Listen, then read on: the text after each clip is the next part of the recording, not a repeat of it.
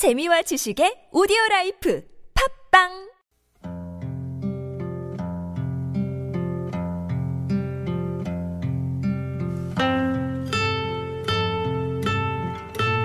가슴에 담아온 작은 목소리.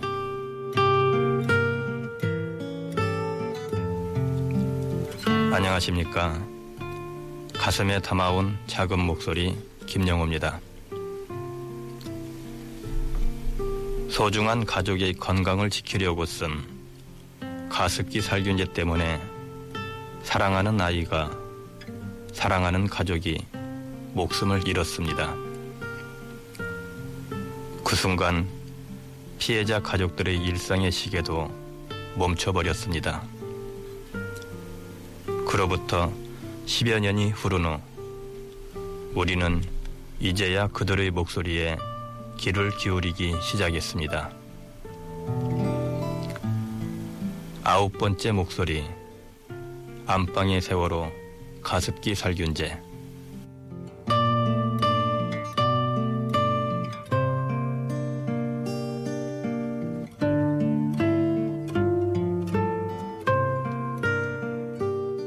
지난달까지 신고된 가습기 살균제 피해자만 해도 천오백이십팔 명, 그 가운데 사망자는 이백삼십구 명입니다.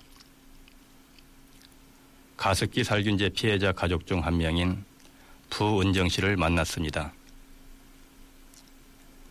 아이들에게 미술을 가르치는 부은정 씨는 이천오 년 가을 마트에서 사서 쓰기 시작한 가습기 살균제 때문에 이천육 년 봄 어렵게 얻은 첫 아들 준호를 잃었습니다. 처음 부은정 씨를 만났을 때 저는 어떤 말도 쉽게 건넬 수가 없었습니다.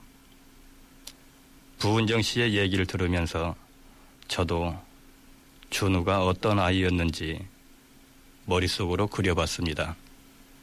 어, 되게 그러니까 튼튼한 아이여서 사 점 육 킬로그램로 제가 태어나 어, 어렵게 조금 가졌던 아이고, 그 아이 때를 낳고 나서 저희 저도 일을 다 접었고 첫째 아들이었고, 이제 건강하게 잘 자라는 아이였어요. 식성도 좋았고 여느 아이처럼 잘 자라줬고 자동차 참 좋아하는 그런 시기의 아이. 엄마들은 자녀들을 더 깨끗하고 안전하게 키우려고 젖병 같은 아이들 물건을 소독하고 살균하는데 많은 관심과 정성을 썼는데요. 가습기 살균제도 그래서 사용한 것이었죠. 부은정 씨도 그랬습니다. 이천오 년 가을부터 뜨문뜨문 틀다가 겨울 오고 봄 되면서 이제 애가 콧물 감기가 맑은 콧물이 났어요. 그래서 그때는 이제 매일매일 거의 틀었죠. 하지만 감기 증세가 나아지는 것이 아니라 생각지도 못했던 이상 증세를 보여 병원 응급실로 달려가야 했는데요. 비슷한 증세로 응급실을 찾은 건 준호만이 아니었습니다. 중환자실 딱 갔는데 의사 선생님이 이런 아이들이 요즘에 계속 들어오는데 열 명 중에 여섯 명은 죽어나갔는데 자기도 원인을 모른다고. 그래서 제가 그 바닥에 주저앉았어요. 그 의사가 어머니 이러시면 저희 치료에 곤란하다고 나가시라고 그러는. 아직도 그날도 잊히지가 않아요.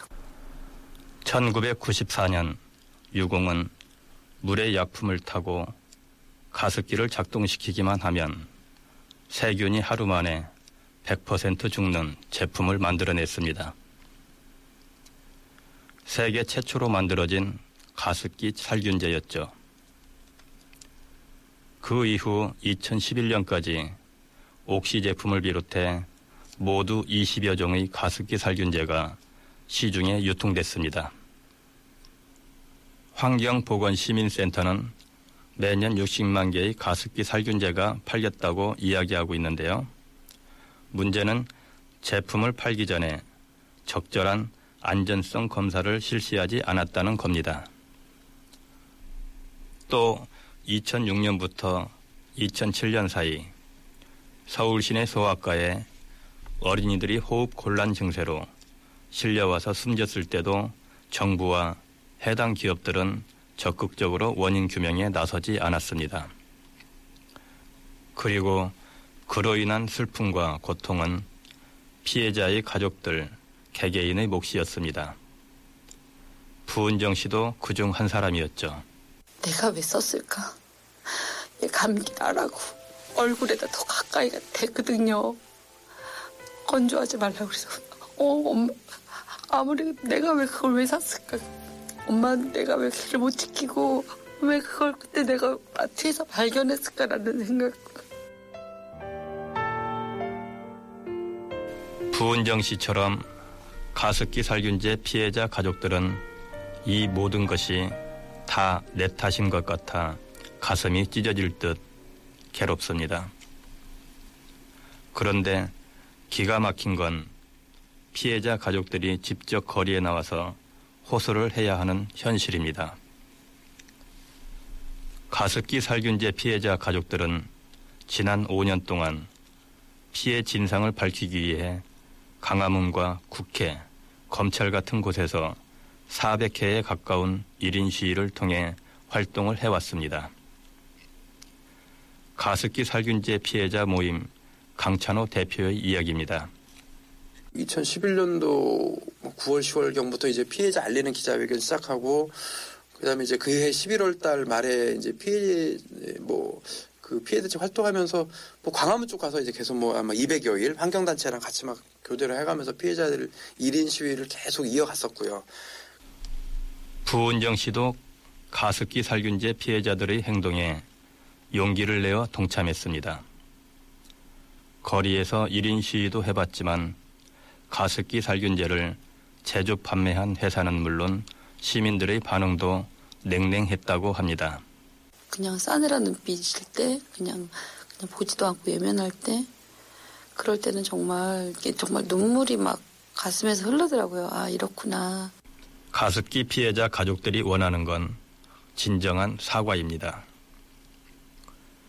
단순히 여론에 떠밀려 마지못해 고개 숙이는 것이 아닙니다. 진심으로 뉘우치고 근본적인 문제점들을 바로잡아서 같은 잘못을 되풀이하지 않도록 하는 것입니다.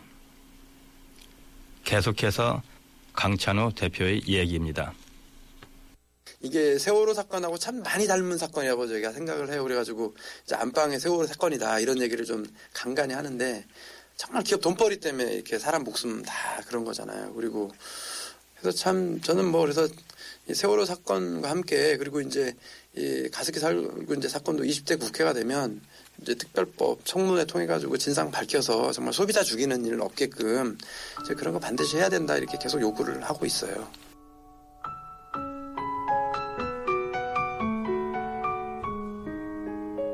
부은정 씨에게 가장 바라는 건 어떤 것인지 물었습니다. 아들을 한번 안아보고 싶어요.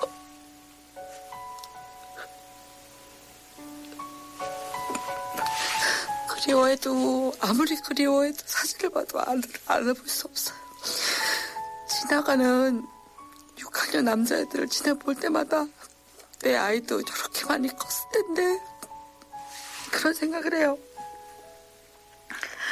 그리고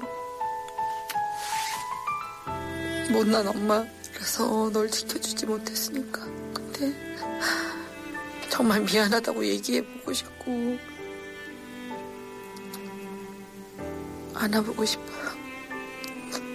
엉덩이도 두드려주고 싶고. 같은 대한민국 국민으로서 같이 공감해 주시면 좋겠어요. 또 저런 얘기, 또 저 얘기야 이렇게 하시지 마시고요. 내 친구가, 내 이웃이, 한 다리 건너서 내, 내 아는 사람들이 다 같은 국민으로서 공감해주고 같이 아파해주고 정말 일 퍼센트라도 같이 마음을 해주시면 힘이 나고 고맙고 그럴 것 같아요. 싸늘한 시선으로 봐주시지 마시고요. 같이 공감해주는 거에 서로 안아줄 수 있는 그런 마음만이라도 같이 가주셨으면 좋겠어요.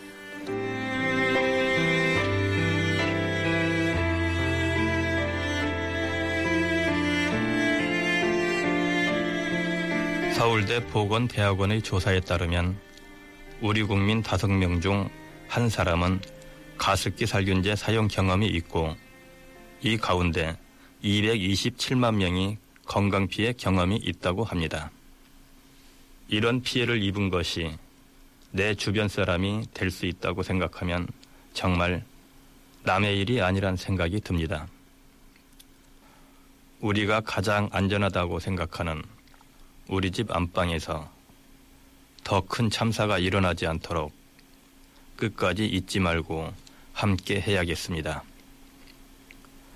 가습기 살균제 때문에 아들 준우를 잃은 부은정 씨 당부대로 함께 아파하고 함께 기억하고 함께 공감하면서 말입니다.